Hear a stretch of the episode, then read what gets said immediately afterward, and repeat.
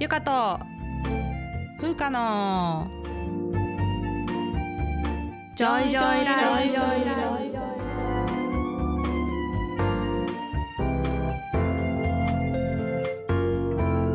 この番組ではゆかと風花2人の女医が日々の暮らしや仕事にまつわる小話などざっくばらんな日常トークをお届けします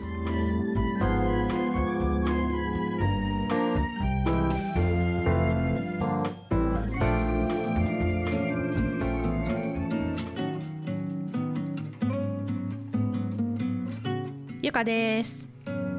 風花です。始まりました。ゆかと風花のジョイジョイライフ、はい。今回エピソード157ということでほい。157回目でございます。ございます。えー、前前前回ぐらいであの教育の話を全然全然このくだりちょっと前もあったよね多分あったねそう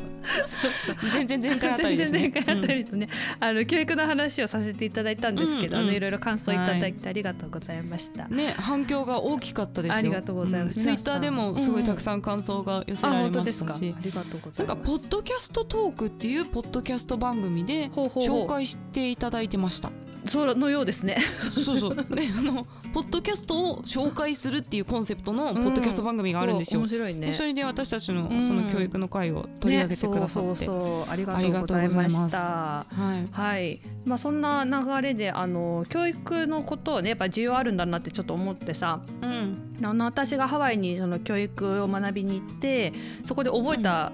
技っていうか、うんうんそのがあるんですけどあの、うんうんノンジャッジメントっていう態度を、うんえジャッジしないってこと？そうジャッジしないっていうね、態度が大事だよ、教育者にはっていうのを教わってそれをね、うんうんすごくずっと言われ続けてあの、うんうん。まあ、頑張って身につけてきた考え方、うんみたいなやつなんですよ。うん。で人はどうしてもやっぱジャッジしてしまう何事に対しても。もでそれね。それは、うんでも自分を守るためにこれ危ないとか悪いとかっていうのはやっぱ判断しないといけないから、まあ仕方がないことらしいんだけども、なるほど。あのこうちゃんとしたなんだろうグッドジャッジメントをしましょうみたいな、うん。それはね、うんちょっとニュアンス私が説明しきれないので 難しいんですけど、まあ、とにかくその、この間のやる気の話にもつながるんですけど、うん。その態度とか言葉だけを受け取って、こいつは悪いみたいな、うん。こいつはやる気がないとか頭が悪いとか、うん。そういうふううなん。判断をしてはいけないと。そのうん。背後決めつけないってことね。そうそうそう決めつけない。自分の中にある偏見とかだけで、とかん。前の知識とかだけで決めつけないようにしましょうみたいな、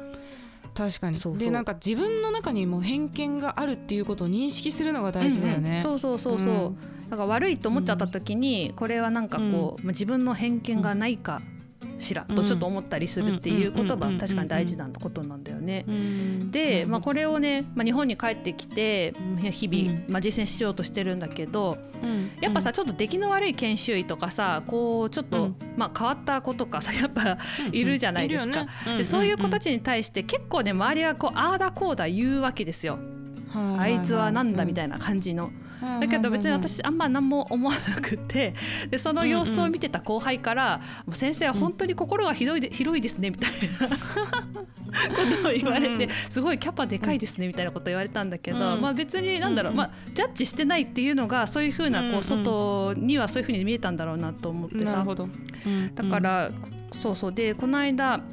あの週に1回外勤先で行っている病院で、研修医君が麻酔に一緒についたんですよ1年目の子、だからまだ半年ぐらい医者になってから。でうん、えー、とその子といろいろ話をしてた時に、まあうん。麻酔科志望ではなくて将来は整形外科医になりたいと。うん。でうん。お父さんかなんかが、まあ、家が整形外科やってるんで、まあ、うん整形外科っすかねみたいな。でもあんまそんな熱意はないないけどみたいな。どうでも外科って大変で、まあ、やっぱ家にも帰りたいしみたいな。このなんかいろいろある20代の後半とかなんかあんまそんなたくさん働きたくないんすよねみたいな感じで、話してたわけね。で多分聞く人が聞いたら、なんかもう不真面目な態度だとか、本当やる気でなって、そうそう思っちゃう人も多分いると思うんだけどもう私それ聞いたですよね。そうだよね。共感しかないみたいになっちゃう。そうでもまあそのグッドジャッジメントをするために、まあ、ノンジャッジメントの態度でいるために、まあ、とりあえず受け入れるっていうことも勉強したから、まあ、そうだよね、みたいなこうとりあえず受け入れて、でこの麻酔のじゃあ麻酔科がこう今研修する、あなたがここで研修することによって将来の整形外科になるかもしれないことに対してこう何に役に立つかみたいな話、まあ、もしかしたら局麻中毒とかねあるかもしれないしみたいな話をしながら、じゃあ麻酔科何知ってるか知ってる？みたいな話から始まって、いやもう全然知らないっすみたいな。正直よくわかんないっすみたいな感じになって、まあ、ずっと麻酔中とかまあやりながらとかずっと話をしてたわけですよ。そしたらその子が「いや麻酔なんか初めて聞きましたそんなこと」みたいな「先生たちそんなことやってたんですか?」みたいな「えめっちゃ面白いですね」とかってすごい言ってくれて。でまあよかったらまあ麻酔科もちょっと考えてみてとか言って最後ちらっと言ってその日終わったわけです。そしたら次の週ねまた行ったらその研修医の子が、まあ、わざわざ私を選んでついてきてね、その症例に入ってきて「であの先生この間本当すごい勉強になったんでまた教えてください」みたいな感じで言ってきて。ですごいね。モチベーション引き出してるやん。であのちょっと麻酔科に進路を変えましたとかって言い出して、えー、すごい。そう先週まで75%整形だったんですけど今75%麻酔科ですとかって言われて、すごい。マジありがとう。みたいないやでもさそれ重要だよね。指導医のさ教え方でさ、その研修医の進路変わるよね全然。いやそうなの。そこで感化されて。だから研修医が足りないとか言ってるからこそ教育を学ぶべきだと思うけどねいや本当だね。教育ができてたらさ、研修医もここで学びたいって思うね、ね、そうそう、うん、まあ、全然その子のこと別に褒めてもないしさあの、先生はよくできるねみたいなこと言ってないし、うん、単純にまあ麻酔科はこういう科だよみたいなこういうふうに役に立つよとか言ってただけなんだけど、なんかそれが良かったみたいで麻酔に興味を持ってくれてで、まあ、もちろん私だけの力じゃないんだけどやっぱそれをきっかけにこういろんな人に話とか聞いたら、あの麻酔科の働き方とかすごい自分に合ってる気がするから、麻酔科をめっちゃ考えてますとか言ってくれて、すごいね。そうまあ、別に私の後輩になるわけではないんだけどさその、ね大学とかも全然違うから、だけどまあ業界全体としては一人増えてくれたらやっぱね、いい嬉しいじゃないですか。取り合いよ若手は。そうだよね大事な大事な。ですから。そうです、ね、そうそう。だからなんかすごい嬉しかったなと思って、うん、素晴らしい。なんかそういう、まあ、教育こそ究極のリクルートっていう可能性ありますね。そうなのかもしれないと思ってね、うん、なんかちょっと自分が報われた感じがしてさ素晴らしい。すごいねいいね。嬉しかったなっていう話、いい話でございました。大変いい話でございますなんかこんなえ素晴らしいこんなに長いから喋ってしまって。オッケーじゃあ、はい、今日のテーマに行きましょうか、はい、では今日のテーマは？はい今日のテーマは医学部受験にまつわるあれこれです。ありがとうございます、はい、こちらもリスナーさんからメッセージをいただきまして、はい、テーマにした内容ですので、うん、じゃあゆかさんメッセージ読んでもらっていいですか？はい。はいお願いします。ごめんごめん。なんかすごいととと唐突な感じがした。ごめんごめん。読みます。はいえゆかさん、ふうかさん、こんにちは。先月ジョイジョイライフに出会ってすっかり虜になってしまって初回放送からせっせと拝聴しております。ありがとうございます。ありがとうございます。私はコメディカル、夫は市中病院で研修のち大学病院の医局所属となった外科医で学生時代から交際していて夫の奮闘をそばで見ていたのでお二人の学生時代や一区時代の話を深くうなずきながら聞いていました。そっか。毎度楽しく意義深い放送をありがとうございます。ありがとうございます。今やっと2022年4月の手洗いの歴史まで来たところなのですが ずっと聞いてくださってる。えトッケビ会を聞いてからトッケビを再視聴し始めてしまってそちらに時間を取られてしまっておりジョイジョイライフの聴取スピードが落ちてしまっています。えトッケビも長いからね。長いからね。ね、う。ん、えトッケビも死神もう麗しすぎます。めっちゃびっくりマークついてる私は安住紳一郎さんの日曜天国のヘビーリスナーでもあるのでゆかさんがハマっているとのお話もあって嬉しく思いました。え前置きが長くなってしまいました。そんなわけで3つ質問がありまして。はい、1勉強ができたけど東大京大など落ちたからなんとなく医学部に入ってきた人とどうしても医師になりたくて多労して医学部に入ってきた人とで医師としての仕上がりに差があるのでしょうか2学士編入や再受験などで中高年になってから医師になる方もそれなりの数いらっしゃいますがそれについてお二人はどう思いますか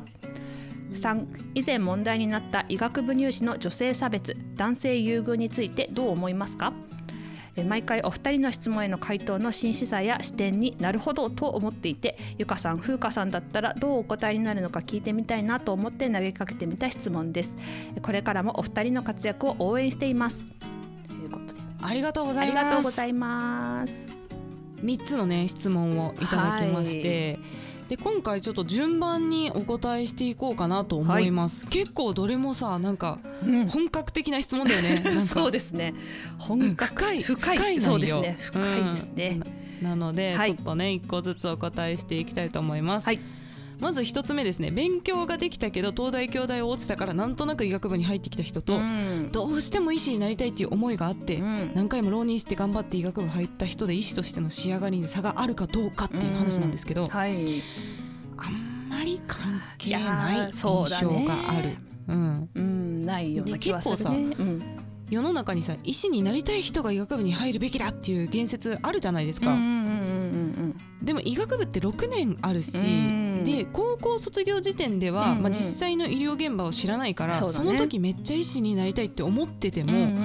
こう学んで実態を知るうちにあちょっとやっぱやめとけばよかったってなる可能性も全然あるし。あると思う、うんまたその逆もあると思うんですよ、うんうん、このなんとなく入ったけど、うん、やっぱ医学めっちゃ面白いな、うん、医療やってみたいなってのめり込んでったりとかあるから、うんうん、まあ、人の気持ちは変わっていくので 人それぞれっていうそうだね。しかもそんなね、うん、10代の後半から、ね、20代前半にかけてなんて本当変わり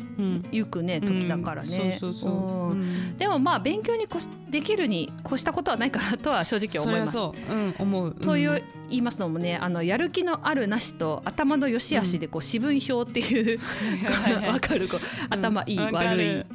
ーとやる気あるないみたいな、ね、感じこう分けた時にこう組織の中で、まあ、一番迷惑な人は、やる気のある頭の悪い人っていうのはもう有名な話じゃないですか。やっぱりやばいですよねやっぱりね。そうそうそう。やっぱりちょっと能力が足りてないのにやる気だけで暴走しちゃうと、ちょっとやっぱ本当医療事故とかのそうそうそう。本当に本当に危ないよね。危ない人だからやっぱりまあ頭はいいに越したことはないんだなかと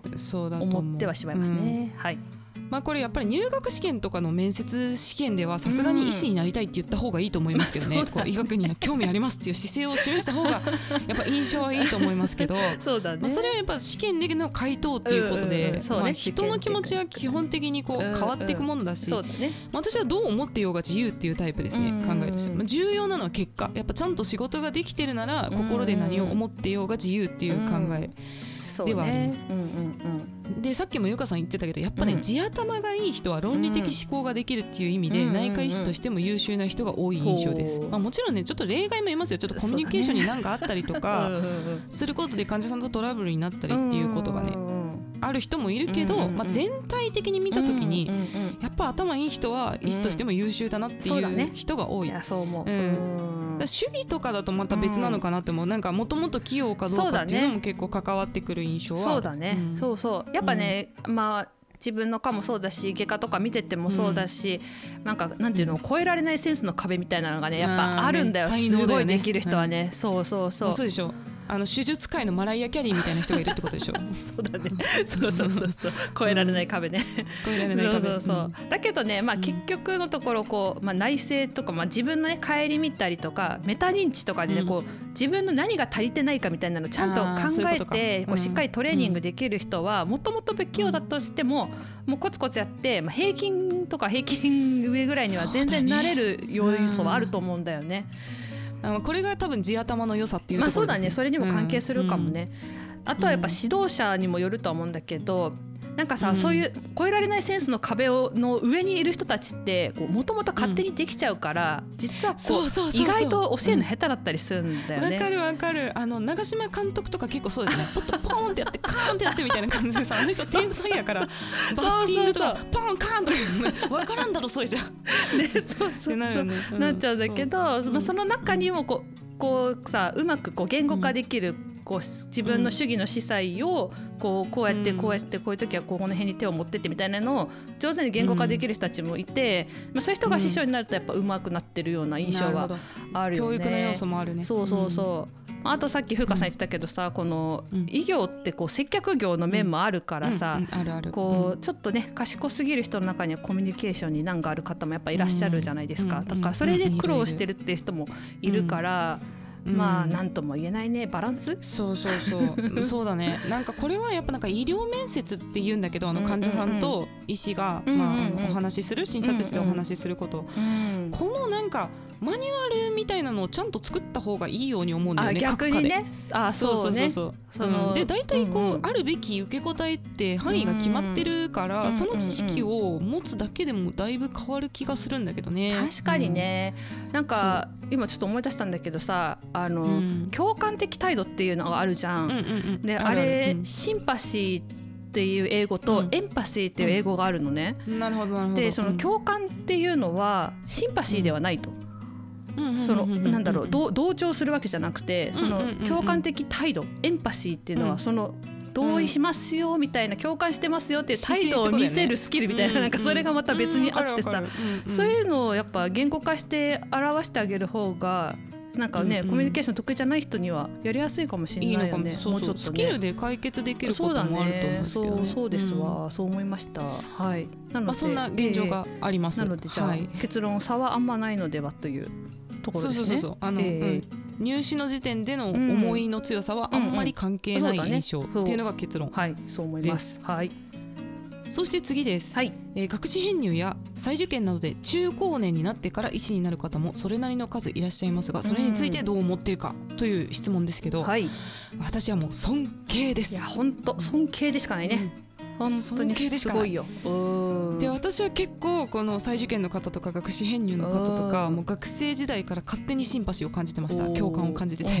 憧れでしたねで私は当時からもう医師を一生の仕事にするつもりはなくて途中で音楽の道に行きたいって思ってたからある意味さそれはもう彼ら叶えてるわけそうだね。一回この薬学部とか行ってからさ編入してきてるってなったら、ほんまになりたかった医師にもう一回その夢を叶えたってことやからそれがかっこいいなと思って見てましたね。そうだよね。確かにね、ちょっと前の私たちの学士編入の回でもさ話したけどなんかこう人生に余裕がある感じがするよね、なんとなくね。まあ、そう見えてただけで、ね、彼らの中には余裕がなかった人もいるのかもしれないけど少なくともあの19歳20歳ぐらいの私から見ると。ね、うん、20も後半から30超えて40超えてみたいな人たちはさ、ね、すごい余裕があって素敵素敵な人に見えましたね。そうやったな、うん、そうでしたで結構多分この質問を書いてくださった背景が、うんうん、まあ、SNS とかで中高年から医師になった人とかそれを目指してる人に対して、うんうんうん、もうそんな年から医師になったって働ける時間が少ないじゃないか、若者に席を譲るべきだっていう意見を、まあ、確かに目にすることがあるんですよ、うんうんうん、でもそういうのを見ると私現役で医学部入ってるんですけど、もう常勤やめてますからね。っていうお気持ちになります。そう、ね、40代50代で医師になる人より働かない場合も全然ありますからそうだね、まあ、10年ちょっとだよね。そうだよね、まあ、一緒だよね結局ね。そうです。一緒ですで、ね、私はね今音楽中心に生きてますけどね、うんうん、やっぱりね人生の途中で道を変えるのってしんどいんですよ。うん、そうだよ、ね、で私今すっごい楽しいけど同時にすごくしんどいんですね。っていうのはこの間あの教育の話とかでも話したけど、うん、私たちって30代中盤あガチさって言ってるんですけど、うん、このガチさの人ってさ一貫して一つの道を生きてたら、うん、もう下積みを10年以上してきて、ね、指導的立場にいる年じゃないですか、ね、一通りのスキルを身につけて、まあ、更新を指導して自分はもうアップデートだけしていくっていう時期なんですよ。で歌もそうです。だから大体同年代で歌手をしてる音楽仲間ってもうみんな10代20代って下積みしてきて自分のスタイルを確立してステージ経験も踏んで今指導してるんですよ。なるほど。でそういう人生を私が選んできたから、それを比べても全く仕方がないことなんだけど、私はその彼らが10代20代でやってきた下積みの練習を30代の体でやらなきゃいけないっていうしんどさがあるなるほど。もうそれがね一番しんどい。だからもっと若かったらもっと回復も早かったしもっと無理できたのにもっと負荷もかけれたのにって思うことが多々ある、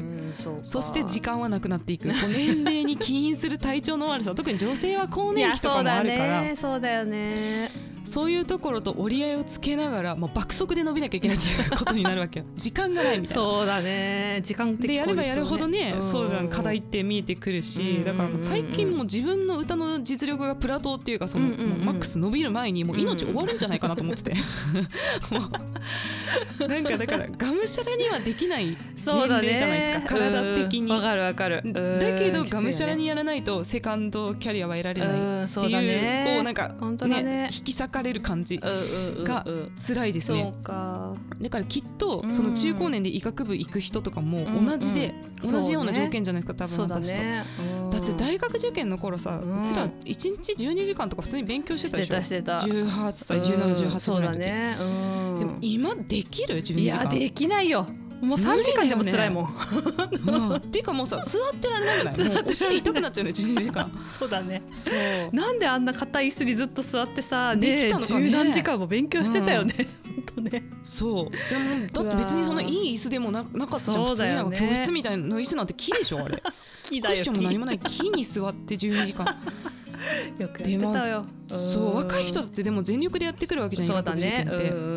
でそこに中高年の人が挑もうっていうのも相当な覚悟だと思う、うん、その時点で。本当だね。もうそれこそその最初の一番の質問の,、あの一番医師になりたい人たち、うんうん。ね、医師になりたい思いが一番強いのは再受験生だと思うぐらい、うん、うん、大変だと思うんですよね。ねだからまあ医学部入試とか国家試験をちゃんとパスしたなら、うんうんうん、私は年齢に関係なく平等に機会を与えられるべきだっていう考え方ですね。うん、そうだね、まあ国立私立関係なくね。う。うん、関係なく。そう。思います。と思います。うんうん、で中高年の方の研修医ってあんまりハイパーな、ね、超忙しいっていう病院には行かないイメージですけど、うんうんうん、働き方の面でも年齢を理由に差別も優遇もしないでいいと思う。そうだね。それはそうだね。うん、うんうん、だからやっぱその病院で決められた研修内容っていうのは別に他の若い研修医と同じように一緒に研修するっていうのがいいかなと思いますね。そうだね、うん、あ病院によってはさ、結構60歳で当直免除みたいなところもあったりするけどさ、なるほどなるほど、まあ研修医が60ってことはあんまないかもしれないけど。本当に稀だよね、だからやっぱね当直とかもちゃんとこなしてやってもらったらね、全然いいと思いますね。はい、はい、そういうそういう感じの考え。という結果でございました、はいね、特に差別的な感じは思ってない、ね、ないっていう感じ、うん、はい、そして3つ目の質問に行きましょうかね、はいで以前問題になった医学部入試の女性差別過去男性優遇についてどう思いますかっていう話なんですけど、これはね一部の私立大学の医学部私の方の私立ですね、はい、私立大学の医学部が入学試験で女性とあと多浪性も差別してたんだよね。これ何回も浪人してる人の点数を秘密裏に減点していたっていうニュースが出たことがありましたね。はい。ありましたね。えこれはね非常に卑怯だと思います。本当だね。私は、うんでやっぱ一番あかんと思うのはこれ秘密裏にやってたっていうことね。いやそう本当そうそう思います。でどういう採点するかを公表してたら、うん、あもうちょっと女子限定されるなら私ここやめとこうかなって選択できた人もいただろうに、で表向きはさも公平な採点をしているかのように見せかけてたわけでしょ。そう。で勝手に減点だけしてたの。詐欺じゃんって思う、うん、本当だよ。そう。本当だよ。でなんか受験料返納したりとかしてたじゃないですか、このが大学が、うんうんうん、でもそんなんさお金だけ返ってきたってその大学の受験に使った時間返ってこないんだけどって思うよねだって。その学校を受けるために過去問とかやってるわけでしょ。ねそうだよ。別の学校の解いてたらねその そしたらそっちに受かったかもしれないのにさ、そう。だよ。でもこれももしその減点するっていうことを公開してたら、うん、そんなの差別じゃないかって指摘されるってことが目に見えてるから多分大学も分かって隠蔽してたんだろうし、ねまあ二重に悪質だと思いますねこれはね。本当本当そうですね。でさ中にはこう私たち同業の中でもさこうあの大学は女子差別と多労性差別してるの有名な話なんだから、うん、何を今更みたいなことを言ってる人たちもいたんですよ。それもさもう意味わかんないなって思って。意味わかんないっていうかもうそんなんで大丈夫かって思うよね本当にそう倫理観大丈夫かってなるよね、うん、そうそうでも暗黙の了解だったらその詐欺を働いてもいいんですかっていう。そう本当そうだよ。そうですよ、で、うん、他にもさこのニュースが出た時に男性医師の中にさ、こう女子医大っていうのがあんだからそれだって差別だろっていう人を言ってる人がいたんだけども全然違うじゃん。全然違う話で、ね、もう女子医大は女性しか受け入れられないっていう公表してるし、うん、それが作られなきゃいけない背景っていうね歴史的背景があったわけだから、ね、でまあ、それがまあ気に入らないっていうかね問題だ、それが女子が差別されているあ女子優遇だってって思うんだったら、うん、逆に男子医大をどっかに作ればいいっていうことになるからさ。全然別の次元の話なんですけどね別の次元の話なんだけどね、うん、まあ医師の中でも混同してる人がいるっていうことですよね。そうですね。まあ、なぜこれが女性とか多老性、たくさん浪人してる人が差別されてたかっていうと、うんまあ、奴隷労働への体制が若い男性に比べて低いっていう点なんですよ、これは。そうたくさん働けないっていうね。そう。だから長時間労働に耐えて移築になってくれる若い男性が欲しいですよっていうことの表れですよそうですね。そう思います。でこのニュースが出た時にもおそらくねハイパー化の男性医師のあの意見だと思うんですけど男性優遇は当然女医ばかりになって医療なんか回るのかっていうねミソジニーな意見を SNS で見かけたんですけれどもそう。で逆に男さんそれでいいんですかって私は思うんですよ。本当だねそう。だって見かけ上は入試では男性優遇になってますけどこれ卒業してから搾取する気満々だから合格させてるってことだよっていう。むしろ卒業後はさ逆に男性差別なんじゃないかと思いますよね。そうだよね。妊娠も出産もないんだから長時間労働して当然だみたいな働けっていうことですからね。そうだよね。突然の転勤にも耐えられるだろうみたいなね感じになってるじゃん。ね、だから本当にもうその体力があって長時間働けるっていうのをいいように利用されてるだけだからさ、でまあね辛いのは分かるんだけどそれをさ、女性医師に向けないでほしいと思うよね。そうそうそうそう。そっちじゃない。そっちじゃない。そうそうそうそう。そう。女がいるからあなたが辛いわけじゃないんだよっていうさ、そうそうそうそう。思ってさだから実際私の友達とかで他の国でね、あの働いていらっしゃる女性医師で、うん、もうそもそも医師が長時間働かなくていい国っていうところでは、うん、もうやっぱ半分が女性。だけど、うん、まあ、女性医師。だけど普通に現場は回っていると、まあ、それはつまり女性も休んでるけど男性もしっかり休みを取れているということだからちゃんと、ね、労働時間がそんなに長時間じゃなければ男性も女性だも変わらないはずだっていうところなんですよね。だから日本の医療はなんかやっぱ肉体労働っていう感じだからねそうそうそういうことが起きちゃうんだよね。うん。でまたこれ大学にその体制を変える気がないっていうのもポイントだと思ってて。そうだね。そうだね。入試でさ能力に高い人を平等に選んで、みんなが働ける体制にしていこうっていう気がないですって表明してるようなもんですよ この入試差別は。確かにね。もう奴隷だけ欲しいみたいな、ね、奴隷にできる若い男性だけを優遇してたっていうことだからもう 逆にこの若い男性ほどこういうところ受けない方がいいと思います、気をつけた方がいいと思います。そうだよね。そうそうそうでまたでもあのもう一つ背景として、うん、そうでもしないと病院が潰れるっていうのもまた事実として実はあるんですよ。そうそう。なんで以前あの我々の番組でも、うん、医療の値段はどう決められてるかっていうエピソードをやったんですけれども、うん、やっぱり医療の公定価格が現実味がないぐらい安いっていう現実があるわけ。そうですで2020年度の結果ですけど、うんうん、大学病院全体で1992億円赤字、これ全国の大学病院合算すると。天文学的な数字ですよ。ね1992億円。赤字。大阪のマンション2000個ぐらい買える。それが赤字ですから買えないですね。そうだからそうなってくるとやっぱもう人件費もマンパワーもこれ以上かけられないんですよ。そ,、もそも、ね、医療の公定価格が安いからっていうね、だけどその国全体で見たらもう医療費莫大だから、医療の公定価格ももう上げれないっていう、八方塞がりな状態の中で、今の医療体制を守っていくっていうことはやっぱり歪みが生じるわけですよ。そでそこで出てきた歪みの一つが入試での女性多様性差別として現れてたっていうことだと思いますね、全体を見ると？そうだね。だからこの一つの事柄だけ見ると、いやおかしいだろってなるんだけど、やっぱ背景はもう全部つながってることですね。そう。本当そうだね。でね、そしてこの前にあった後期研修医の実施の事件とかさ、ね、最近話題の働き方改革と闇の自己研鑽闇の自己研鑽とかにももう全部が全部つながってねだから結局時間外労働をさもう自己研鑽っていうことにして、まあ、給料を払わないそれも労働として認めないっていうことで、見かけ上医師の働き方改革をするっていうことに今結局もう つながっていっちゃってるんですよ。本当ね。だからこの入試差別のニュースが出た時に、まあ、こんなことは絶対にあってはならないっていうふうにもうすごい批判されてる方もいたじゃないですか。そうだね。でまあ、医療従事者じゃない人もね結構そういうふうにありえないっていうふうに言ってた。よね。そう。でも確かにありえないんですよ。その意見自体本当に100%正論で正しいと思うんですけど。でも現場が長時間労働に耐えてきたからこそ救えた命っていうのもまたあるっていうのもさ、事実じゃないですか。ね、ぱりこうして安くてアクセス良好な医療をみんなが等しく受けられるっていう状況を手放す覚悟まであってその批判してるのかっていうのはちょっと思ったところがあります。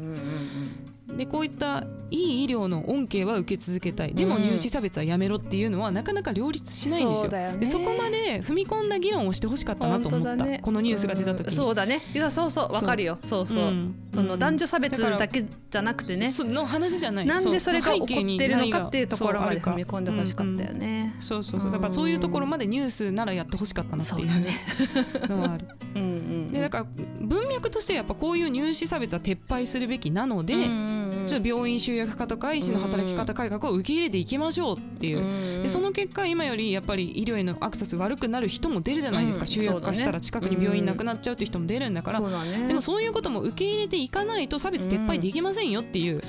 話に持っていってほしかったんだけどそういうことにはならなかった。ならなかった。だからそのそこだけをね入試差別だけをあの是正しても結局業界全体の方向性が決まらないとやっぱどこかで歪みが出てそうだ、ね、で危険周囲の人が過労死しちゃったりとか、ねそうそう。うん、でその労働時間をごまかしましょうっていう方向に行ったりとか、うん、そういうふうになっちゃう。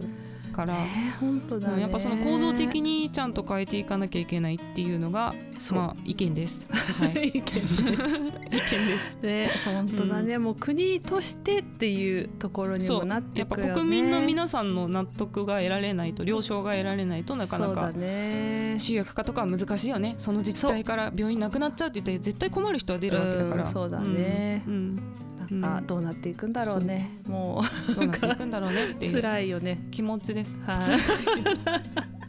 い。なんかもうこのこれぐらいの年次になるとさもう自分を守る方法がだんだん分かってくるしさ、う。ん、もう離れてもスキルがある程度身についたから多少こうね、なんかこうね一人でやっていくこともできるようになるけどさ、うん、若い子たちが本当に大変だなと思ってさ、う。ん、そうそうそうそう、うん、ってなるいやでもなんか自分が若い時別になんか誰もさその守ってくれなかったじゃん、まあね、でそれをさだから私はやりたいと思うのよ。そのなんかただ放置して もう俺ら逃げ切れるしみたいなテンションじゃなくて。わかるわかる。すごいわかるそうそう。自分ができることは、うん、ちゃんとやっていきたいって思って。て、だまあ、だからこういうやっぱり知ってもらうっていうのが大事なんじゃない、うん。うだね。どういう背景があってっていうの本当です、はい。ありがとうございます。はい、というわけで、まあ、今回こういうねだから質問いただいたおかげで、うん、あの闇の話もできたんで、はい、ありがとうございます。ありがとうございます。じゃ最後に、えーと、もう一問、はい、質問いただいておりますので、はい、答えて終わりたいと思います。はい。えっ、ー、とラジオネームハルスイストさんからいただきました。はい、いつもありがとうございます。にいつも あのメッセージをくださる方です、うん、でしかもなんと韓国語なんですよ、ね、内容がなんででえっと私韓国語言いますので、はい、ゆかさんが日本語のところを、はい、じゃあ日本語訳を言ってもらうっていう形でいきましょうかはいでは読みます、ゆかし、ふかし、항상즐거운방송감사합니 다。 ゆかさん、ふうかさん、いつも楽しい放送をありがとうございます。 유카 씨도 한국어 공부를 시작 했다고 들어서 이번에는 한국어로 메시지를 보냅니다. ゆかさんも韓国語の勉強を始めたと聞いたので今回は韓国語でメッセージを送ります 질문이 있어요. 質問です 한국 의료 드라마에는 수술 장면이 자주 나와요. えー韓国の医療ドラマには手術の場面がよく出てきます 마취과 의사는 왜 텐트 건너편에 있는 것입니까? 麻酔科医師はなぜテントの向こう側にいるのですか 그것은 일본에서도 마찬가지인가요? それは日本でも同じなのでしょうか?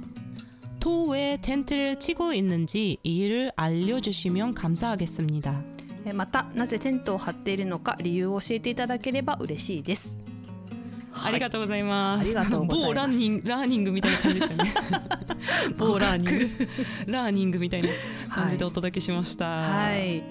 これはあのなかなか哲学的な質問だなと。麻酔科医はなぜあそこにいるのかっていうね。ね頭側にいるのか、ね、そうそうそう深いなと思いますが、うまあテントっていうのがね、まあ何なのかっていう話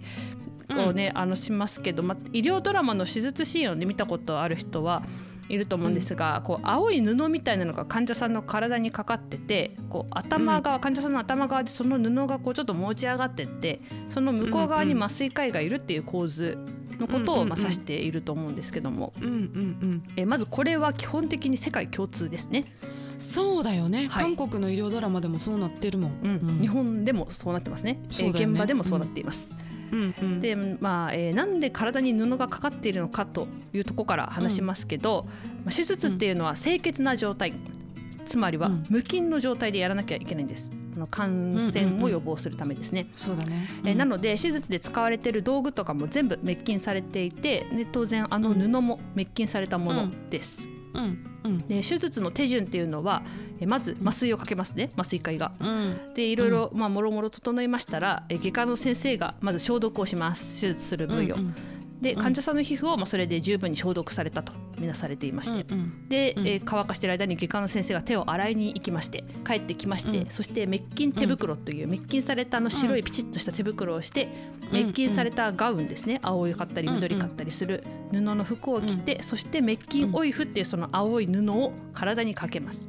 で、はい、その時に頭が患者さんの首の上あたりですかねこうリヒカっていうですね、うんうん、あの、ね、日本語ではリヒカっていうんだよね。そうなんです、うん、えー、L 字の L の形をしたこうついたてっていうのなんていうのかなついたてやね、うんうん、みたいなのがそうそう、うん、あかかっててそこに布をパサッとかけるみたいな感じにして、うん、患者さんの顔に直接そのお湯振って布がかかったりとか外科の先生の手が当たったりしないようになっておるわけです。うんうんで、うんうんうん、滅菌消毒されている清潔なエリア手術をする側、うん、術やって言いますけどと、まあ、されてない不潔なエリア、私たちの麻酔科医の側の、まあ、境界みたいな感じになっていて、うん。うんうん、そうだよねなってんだよね。そう,、まあ、そういうイメージです。で、まあ、大体全身にね布がかかるようになってて、感染のリスクを少しでも減らすっていうような感じでやっておりますね。なるほど、はい、でもだからあのそのリヒカが、なんかなんていうのこっち側は外科医こっち側が麻酔科医のエリアみたいに見えるんだろうね。そうだろうね、うん、そうだろうね、うん、そうそう。であの麻酔科医はそこで何をしているのかと言いますと、うん、手術中に何をしているかっていうとあの呼吸と循環の管理っていうのをやっています。うん。うん。うん、で循環っていうのはあの血圧とかですかね。うん、はい、で人間息ができなくなったら死んでしまうわけなんですけども全身麻酔っていうのは意図的に息を息を止めてで息の取り道に管を入れて人工呼吸を手術中はしておりますのでその管とか人工呼吸器とかにトラブルがあったらもうすぐ対処しないといけないんですよ、もう命に直結するので。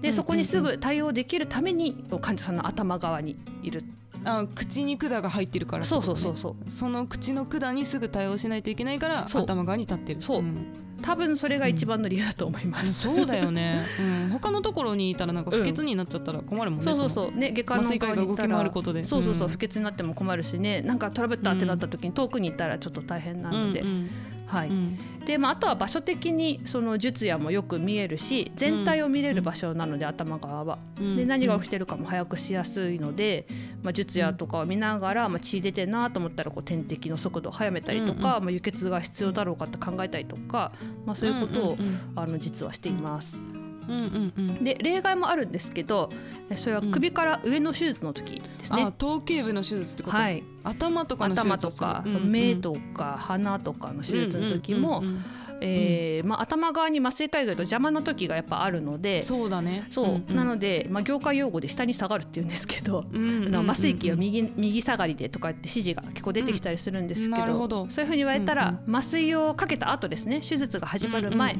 に患者さんのこう、右側の下の方みたいなところにこう麻酔器をゴワーって移動させて、移動するんだ。でチューブを伸ばしたりとかして対応しています。うんうんうん、でまあそのやっぱりさ離れちゃうのでその分、でいろいろ、まあ、チューブにトラブルが起きないような工夫をしたりとか、まあ、伸ばしたりとかいろいろしてるんだけど、トラブルがあった時にすぐに行けないので麻酔科的にはね、うんうん、結構嫌だなって。あの結構気使うっていうことよね。そうだね、うん、そうそうそう、うん、ちょっと緊張するよねやっぱ。こうなんか起きた時にすぐに、そうそう対応できないっていうのがちょっと怖いなと思いながら、まあでもね、まあ、そういう仕事なんでやってますけど。しょうがないよね。でもしょうがないしょうがないそうそうそう。手術の方が大事だからね、そうそう、そういうふうな感じでやっております。なるほど、はい、いやありがとうございました。なかなか哲学的な質問を韓国語で送っていただいて、ありがとうございます、はい、ありがとうございますはいそんなわけで、はい、今回ね157回目は医学部入試の話や、麻酔科医の位置の話までお送りしてまいりました、はい。えー、次回のエピソード158回目ははい。次回は女医の美容事情です。ちょっと箸休め会です、はい、ちょっと真面目な回が続いたからね。そうだね、息切れしちゃうね。ちょっとねあのアホな話アホな話ちょっと箸休めの話もしていきたいと思います、はい、また感想や質問などありましたらゆか .fuka.gmail.com までお願いします。yuka.fuca.gmail.com です。はい。各種リンクが概要欄にあるリンクツリーにまとまっています。匿名で質問など送りたい方はリンクツリーの中のマシュマロを投げるのリンクからぜひお願いいたします。はい。では今日も聞いていただいてありがとうございました。ありがとうございました、ま、聞いてください。さようなら。バイバイ